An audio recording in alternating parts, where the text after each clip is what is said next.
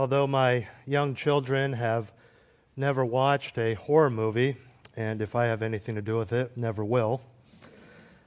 The other night at dinner, one of them was talking about horror movies because for some reason he has a classmate in third grade who has watched a lot of horror movies and was talking to him about them. And it, the conversation continued, and he said, You know, I feel like every horror movie involves murder.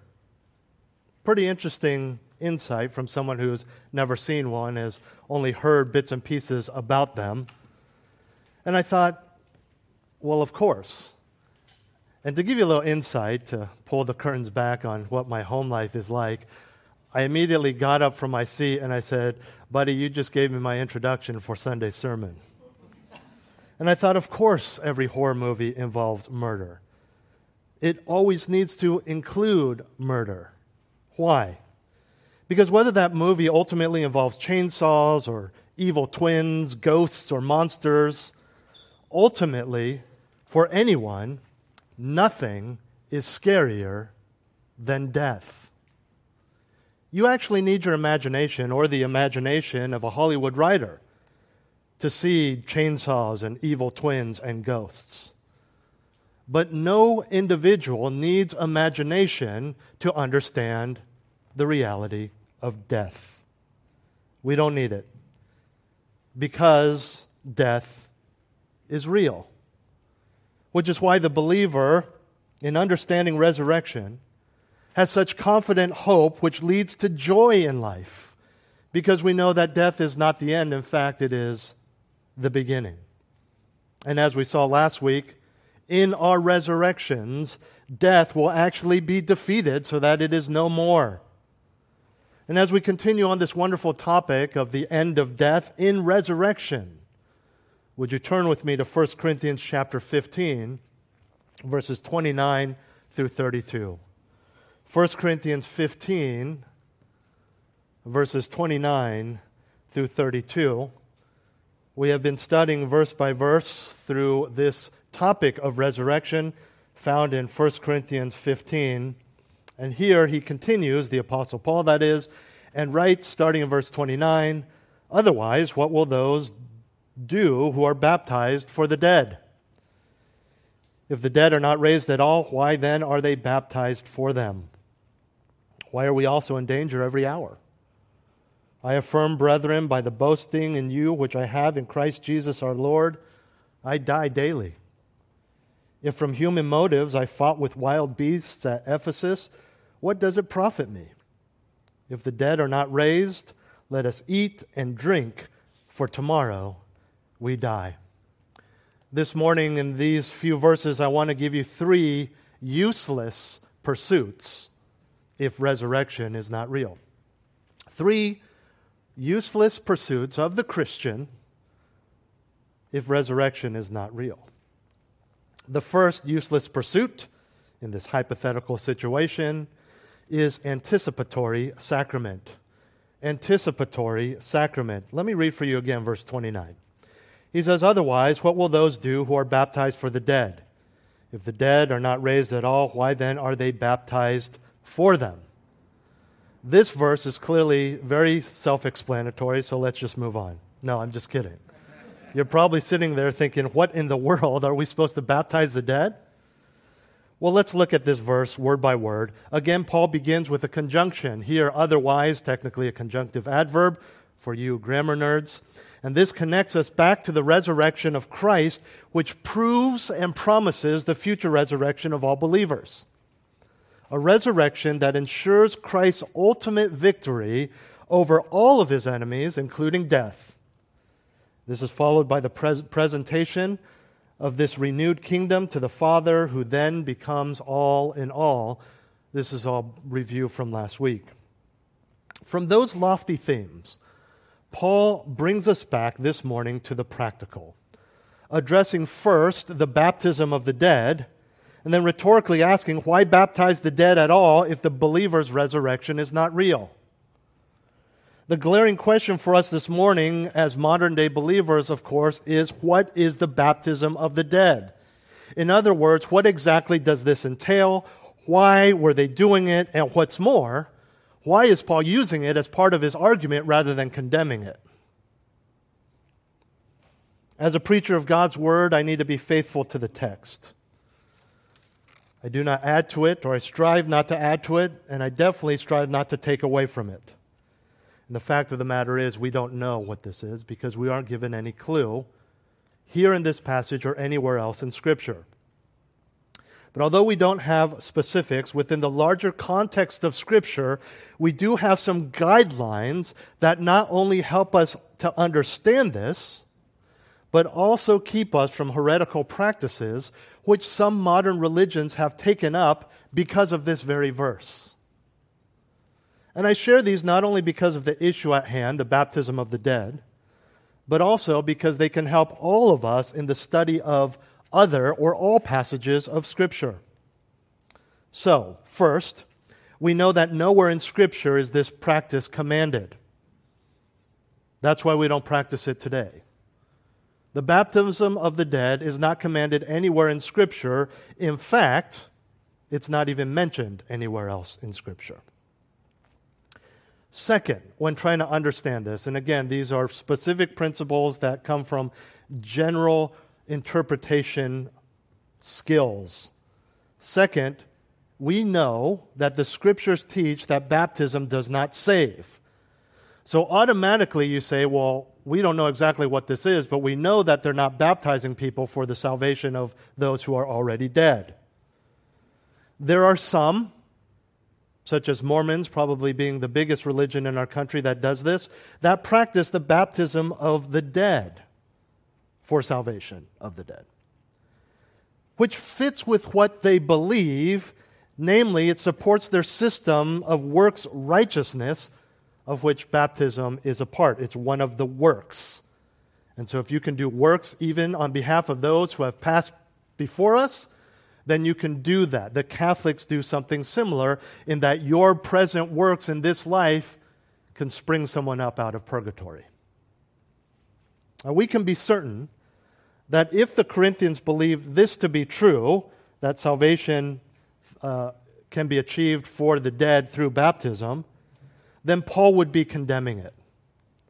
From what we have seen thus far in 1 Corinthians, he would most likely not just condemn it, but spend a long passage, a lot of ink in explaining why it is wrong, as he has done with every other issue that we've seen so far in 1 Corinthians.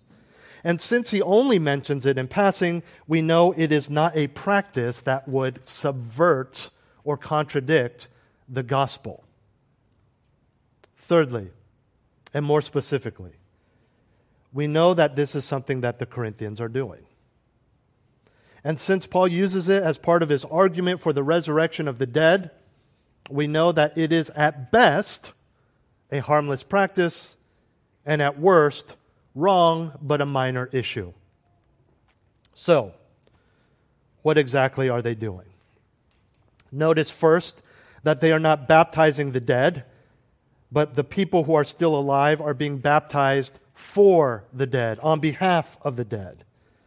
Now, I mentioned that we don't have any clarification on exactly what this is. But I would tell you, and as, as a way of warning, and I think most of you know this, this is why you're here, a popular, if I can put it that way, preacher would tell you exactly what this practice is. A faithful preacher would tell you, we don't know.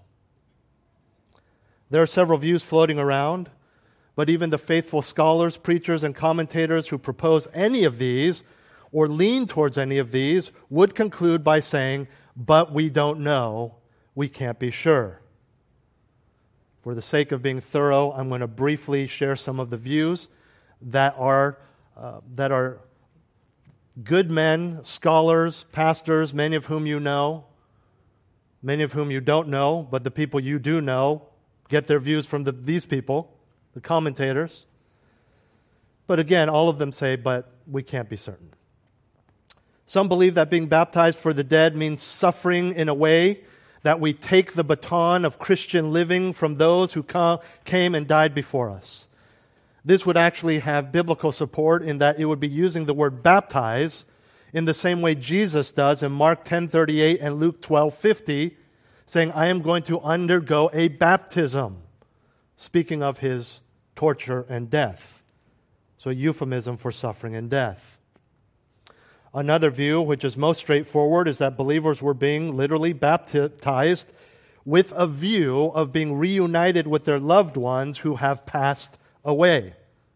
And so Paul is saying if that's the symbolism of baptism and your hope is to be reunited, right? Baptism symbolizes death, burial, resurrection. Then what's the point if you'll never be reunited? In other words, what's the point of doing this if you don't really believe that you'll be resurrected? The next view says that the dead refers to those who are dying and not yet dead. So, baptizing believers who have not been baptized yet but are near death. Understand this is the early church. And so things are still being processed and understood and coming into regular practice. And finally, this may be speaking of those who are saved through the testimony of those who died. In other words, someone died perhaps as a martyr, and they watch him and they said, Wow, Uncle really believed that Jesus is Lord. I really think he's right if he's willing to die for it. And so, through the testimony of Christians who have died, people who are living are then saved. Baptism naturally follows salvation, or baptism can be a euphemism for salvation. For those of you who uh, trust him, and for good reason, you should, that last view is, is the view of John MacArthur. But even he again says, but we don't know. Again, we simply don't have enough support, either biblically or even historically, that can lead us to definitely choose any of these views. We know that they're not doing it for salvation, otherwise, it would contradict Scripture and Paul would condemn it. We know that Paul uses it as part of his argument, so it's not something that he feels is necessary to stop at this point, but we don't know exactly what the specifics are. But what is very important for us this morning is that although the specifics are not clear, the point Paul is making is clear, and it's the point he's been making over and over again. Resurrection for believers is real to the point that what's the point of doing what you're doing if resurrection isn't real? So let's move on to our second useless pursuit of if resurrection is not real, and that is apostolic service. Apostolic service. He says, Why are we also in danger every hour? I affirm, brethren, by the boasting in you which I have in Christ Jesus our Lord, I die daily. We, in verse 30, is referring to Paul and the apostles, although the general principle could be applied to any believer who is suffering for the sake of the Lord or for the sake of the gospel, an act that would be unnecessary if resurrection is false. Unlike any believer, however, we know that what Paul describes here was a reality for the apostles. It was a reality for him. That's outlined very clearly for us in the book of Acts and by his own testimony in some of his epistles. He says, We are in danger every hour. What's the point if there's no resurrection? The word danger is sometimes translated jeopardy. It means exactly what it says being put in danger, being put in jeopardy. And in this context, we see that it is about the apostles risking their lives for the sake of the gospel. And the phrase is in grammar that emphasizes a constant state of danger, which is then affirmed with the phrase every hour. Hour by hour, at all hours, on an hourly basis, we apostles face danger. Friends, this is not, as you know, an overstatement. This is not an attempt to be dramatic. The apostles were leaders, they were figureheads of a heavily persecuted religion at the time and place. And even when they were not actively preaching, there were those who were seeking their lives, knocking on doors, trying to find them, to imprison them, punish them for something that they had preached earlier. There was also the reality of the dangers of travel in the pursuit of their mission that often put them in danger. Much like today, many people back then, not the majority, I shouldn't say many, some people were willing to sacrifice their safety in the travels of the day for money, business, conquering, but they were doing it for the gospel. See, these were not travels in modern ships and aircraft with advanced navigation and safety measures. Nor were these vacations that were timed to take advantage of the ideal weather, fair travel conditions. Because this was ministry, and in ministry, you go not when and where you want, but when and where God says. And so they were in danger every hour. It was normal. It was life for them. It was the uninterrupted experience of their existence. And as for Paul, he goes on in verse 31 to make it more personal. He says, I affirm, brethren, by the boasting in you which I have in Christ Jesus our Lord, I die daily. He says, I affirm. This is the equivalent of when someone says today in our modern vernacular, I swear. And often people, when they swear, they swear by something that is very important to them. Growing up, I swear on my mother's grave was a popular one. Or I swear on my life. It's always something that adds weight to what they're saying because it's very important to them. And the beauty of this is the same idea here. Paul is swearing on something that is most dear to him and that is the fruit of his labors for the Lord, namely, in this context, the faith of the Corinthians. He says he boasts in them. Earlier in chapter 9 and verse 1, he asked the rhetorical question Are you not my work in the Lord, Corinthians? This is not sinful pride or egotistical boasting, but a boasting in the Lord. This is a confirmation that Christ is working through him, though he recognizes it is his life that is daily in danger. It's as if I were to point of all of you and say, This congregation, these people, you are my pride and joy. Look at how much we have grown from a church of four people in just 10 years. If I were to say that, it is a boasting in the Lord and what He has done through me as His vessel, and not a boasting in myself. At the same time, I can look back and know the effort and work that I personally put into it, knowing that it was the Lord who did it. And that's exactly what Paul is saying here. You are my boast in the Lord, and yet it's in the context of the suffering he endures for that work. This is what Paul is doing. He understands his personal pain and suffering and dangers he has endured for the sake of the gospel and the church while boasting in the fact that it is God who is at work. Here's a wonderful side note, by the way. We see the heart of a true pastor here, a true shepherd because this book is all about the hurt inflicted by the Corinthians. This book is all about them turning aside from what he has taught them. Despite the need for rebuke, you see the joy that he still finds in his flock, in their faith, as wayward as it has become. Back to the verse. At the end of the verse, he explains more about what he's been saying regarding the dangers of what he does in apostolic missionary work, he says, I die daily. Every day, day by day, from day to day, I die. And he's saying that every day he faces death. It's an elaboration of what he just said about all the apostles in verse 30. He is daily facing the possibility of physical death. We tell people, especially when they're doing something that is unproductive, we use this phrase, you know, every day could be your last. Maybe we use that in evangelism, rightly so. And this is true. Every day could be your last. We could die from a heart attack. We could die from crossing the road, from a car accident, a slip in the shower. But when applied to Paul, this was very real.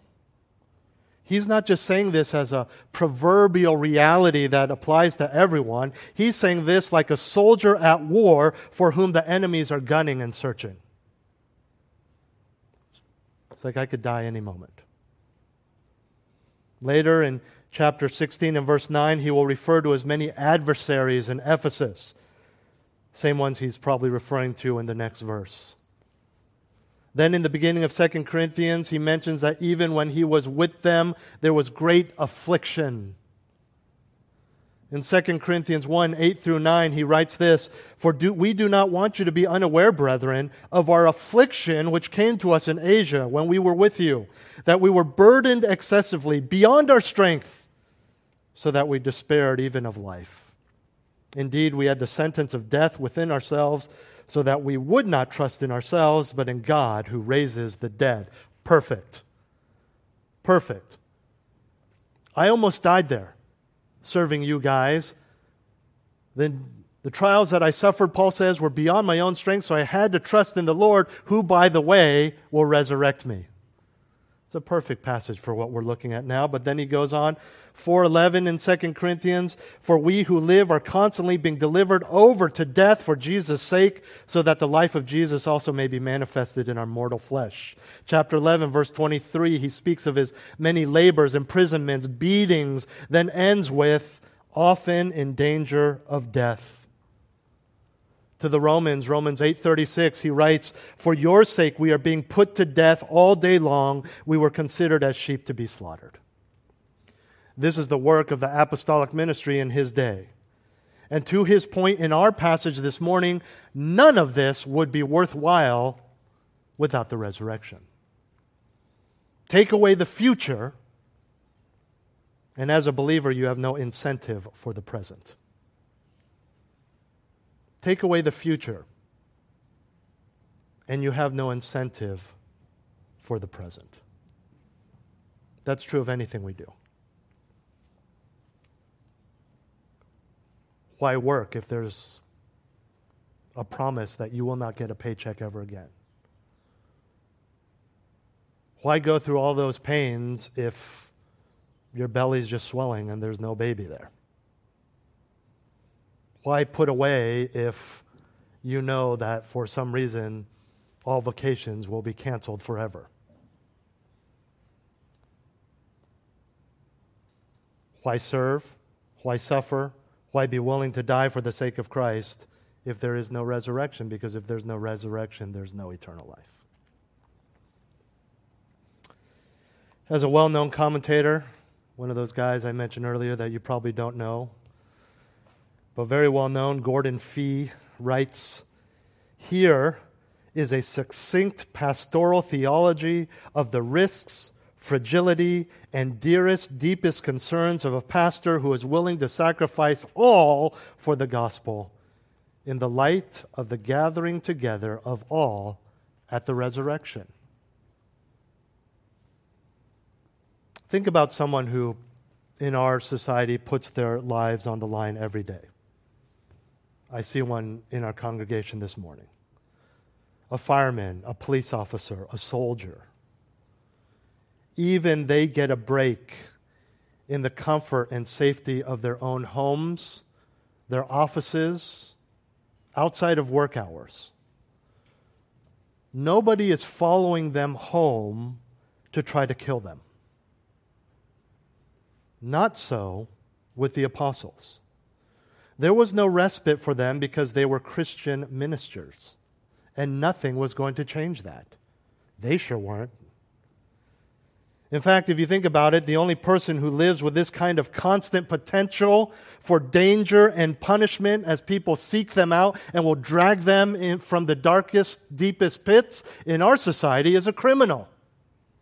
And that's exactly how the apostles were treated and viewed by many, if not most, in their day. But unlike the criminal, they couldn't choose to stop the behavior that is leading them to danger. Why? Because what they did was out of a calling and a worship of a resurrected Lord. But no resurrection no point in doing this. No po- point in facing danger every day. It would be foolish, it would be masochistic.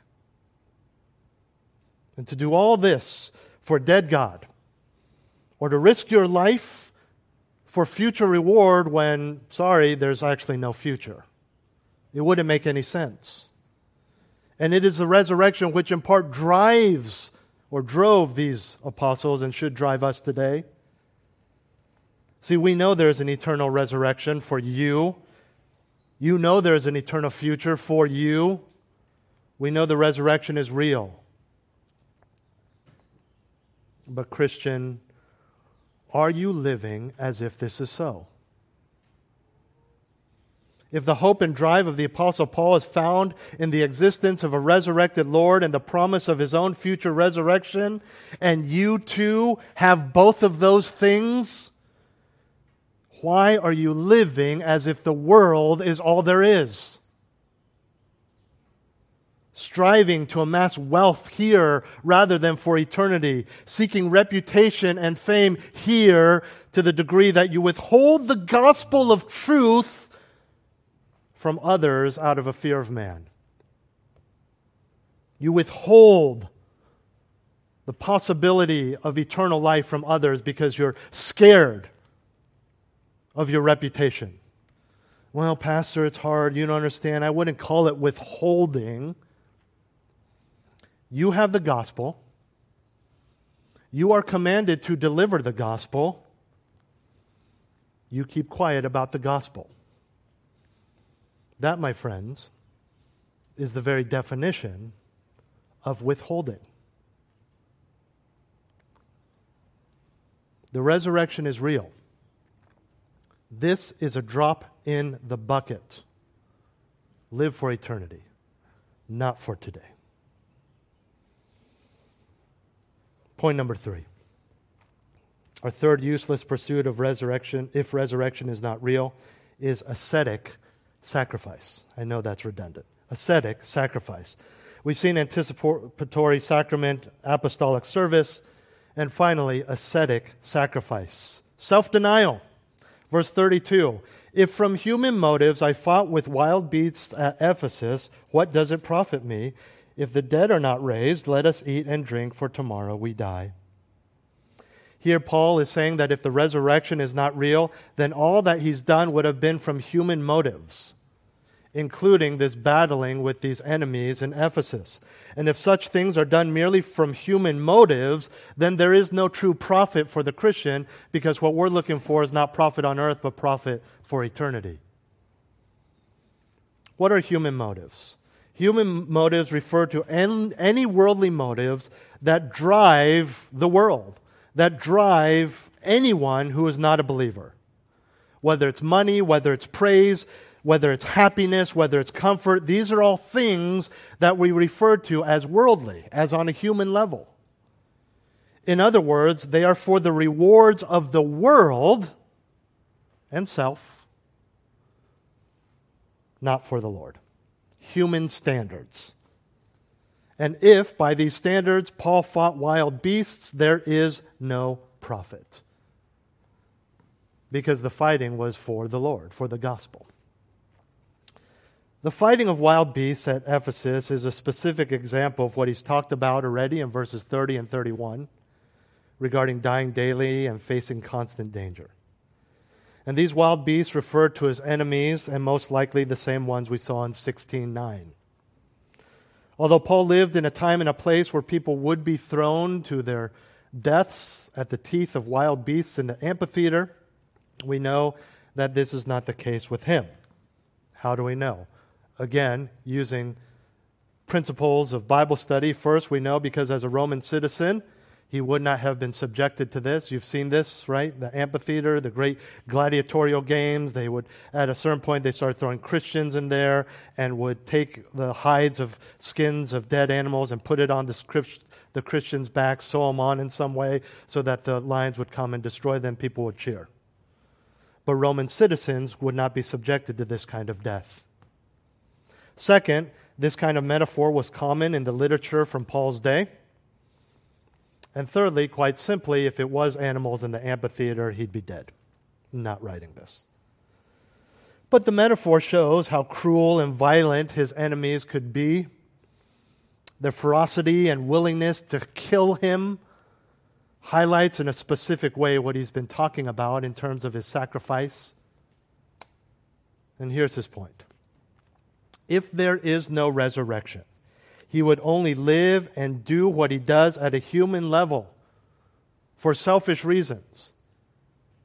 And you don't get attacked and put your life on the line daily for the gospel if you're selfish, if there's no hope of future life.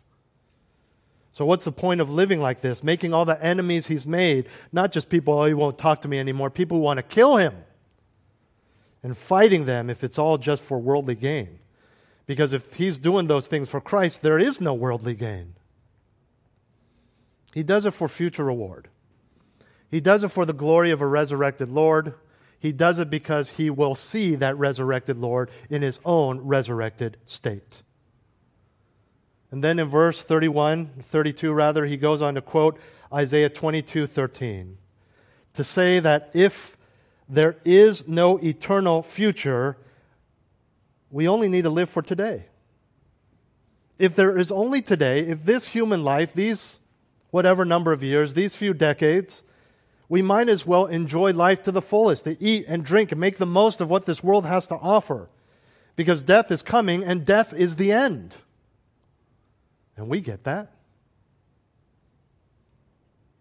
We need to be real, right? We get that. We want to do those things. This is temptation. This is sin. But we don't. Why? Because we know that this world isn't it. We know that we don't just live for ourselves. We know that God is not dead. And even though Paul is quoting the Old Testament here, this was a common saying and sentiment of that day and remains so in our day. Eat and drink, because tomorrow we die. You see, this kind of worldly living is not only potential if you don't believe in resurrection, it is expressed if, as a believer, you don't live in light of the resurrection.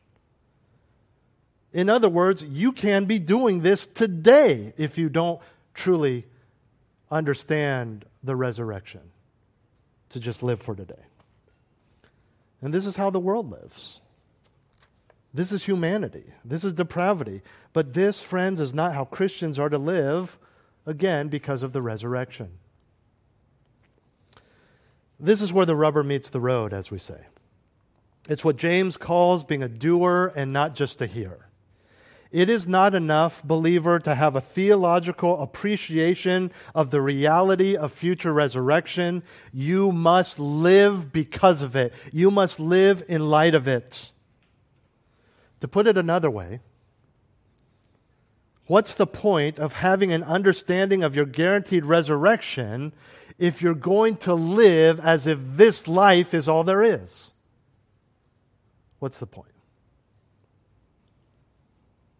The other night,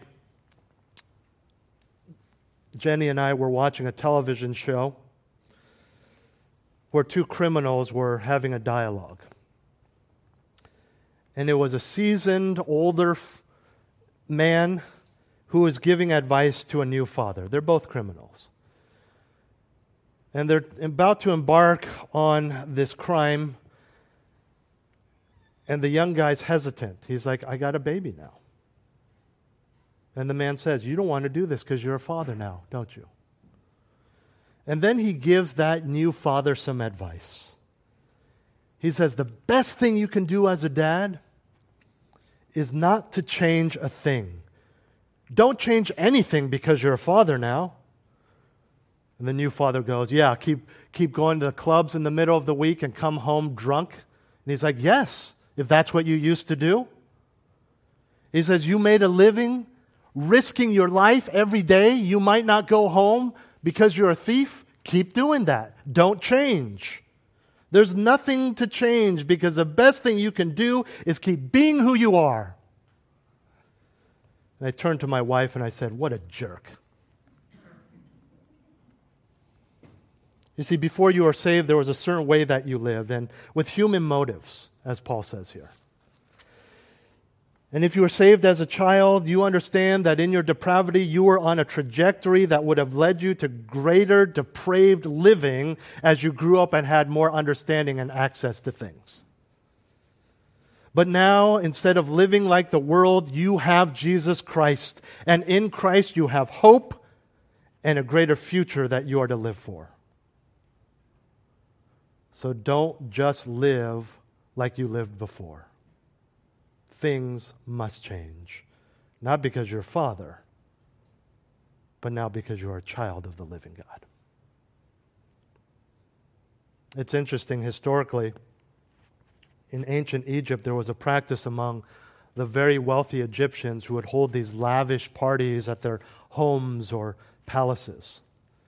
Before the party, they would have an artist sculpt a life size wooden statue and make it as realistic as possible. So it looked like a human being. And what he would do at some point in the middle of the party, as people are drinking and maybe starting to wind down, he would have his servants carry out a coffin with that statue inside. And he would tell all his guests, gaze, gaze intently on that. That could be you. Eat and drink, for tomorrow we die. To encourage greater depravity and hedonism at his party. This is what the world does. This is what the news does to you. This is what rel- your relatives do, your coworkers, your own eyes, your own lusts. Pressure you to live for today. But the problem with that for us is that tomorrow we don't die. Not spiritually, at least. We live forever. So we are to live in light of eternity and for a Lord who has resurrected for eternity. Don't give in to the notion that today is all you have. I know you know that. But sometimes we feel different. The lust of the eyes tell us something different. I want that. And I want it now. Because physically, yes, tomorrow you may die, so do that now. Enjoy that now. Hey, you're single, you want to be married, but you're not married yet. So go look at things and do things that only married people are supposed to do because tomorrow you may die. Hey, you may only have a few years left. So take 100% of your money don't use it for service. Don't use it to support missionaries or Christian causes. Enjoy, buy, indulge, make more. And you know what the saddest part is? It goes beyond just sex and money. Neglect your family because you, you may die tomorrow. So get that second job and don't spend time with your kids because you need to buy that car, you need to buy that boat. Live for today. That's what the world says. You say, well, that's why I don't, you know, I'm Fox News only. You don't need the news. You can't shut off your heart and you can't shut off your mind. You have enough in your mind you have seen enough in your mind that if you were to go blind and deaf right now, you would have enough in your heart to cause you to sin for the rest of your life. We need to battle it. We need to fight it. We need to understand that we are to live for today, not today. We are to live for eternity and not live for today. Three useless pursuits if resurrection is not real the anticipatory sacrament. It's not in the text, but we can roll that into anything we do. Baptism of the living, communion, any of those things. It's useless without resurrection. Apostolic service, we can roll that into our service. And our willingness, or the willingness we should have, to do whatever it takes to serve the Lord, an ascetic sacrifice. Coming to church, saying no to those things, saying no to that thing, and living for eternity. All useless if resurrection is not real, but we know resurrection is real. So there's profit and there's eternal reward and there's God's glory in these things. That man I mentioned in the TV show, he later revealed to the young new father. Remember, he was telling him, Don't change, keep getting drunk, keep putting your life on the line, keep being a criminal. He later revealed that he himself had seven children. See, they were doubting him. Oh, you just saying that. You don't have kids. Yes, I do. He flips out seven pictures. And one by one, he tells their names and where they live, scattered all around the world. And he says, You know why I don't, haven't changed anything I do? He says, I don't go to their soccer games, I don't go to their recitals. I only see them once every six months. And he said, You know what? I haven't been around. I don't call them. I don't send them gifts. And I walk in that door. You know what they do? They hug me because I'm their dad. So why change anything if I still get the benefits of being their father? Christian. We won't lose our salvation living for today or pursuing the things of the world.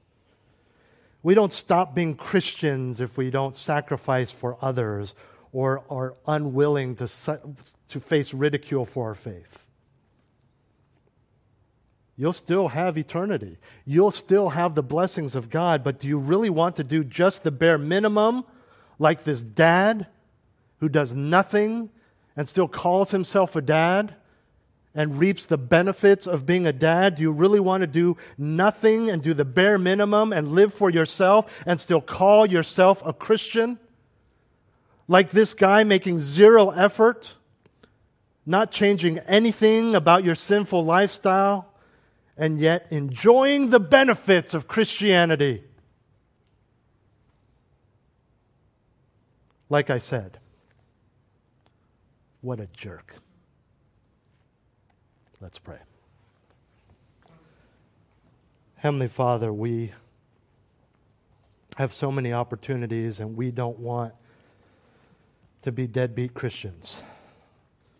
We don't want to be those who, by our opportunities of service and our lack of using them, are considered jerks.